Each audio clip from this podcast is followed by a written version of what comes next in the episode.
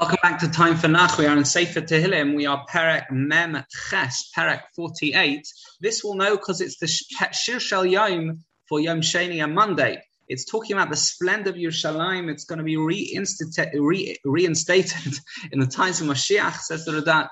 Rashi says the Perek also refers to the wars of Gog and Magog. It's Rashi in Perek in Pasuk Hey, when the enemy will run away scared, terrified from Eretz Yisrael, David describes how Klal Yisrael praise Hashem when he defeats the coalition of armies who unite against us. Radak says that Ibn Ezra Pasuk in base.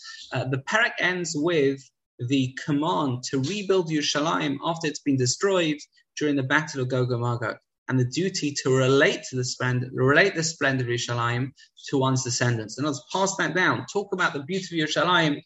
talk about uh, what it means, its splendor, physical and spiritual. Yerushalayim is, of course, the central city in Jewish thought, central city in Jewish on the Jewish map, uh, and, and, it's important we connect with that. That is Perek Memches, Yerushalayim.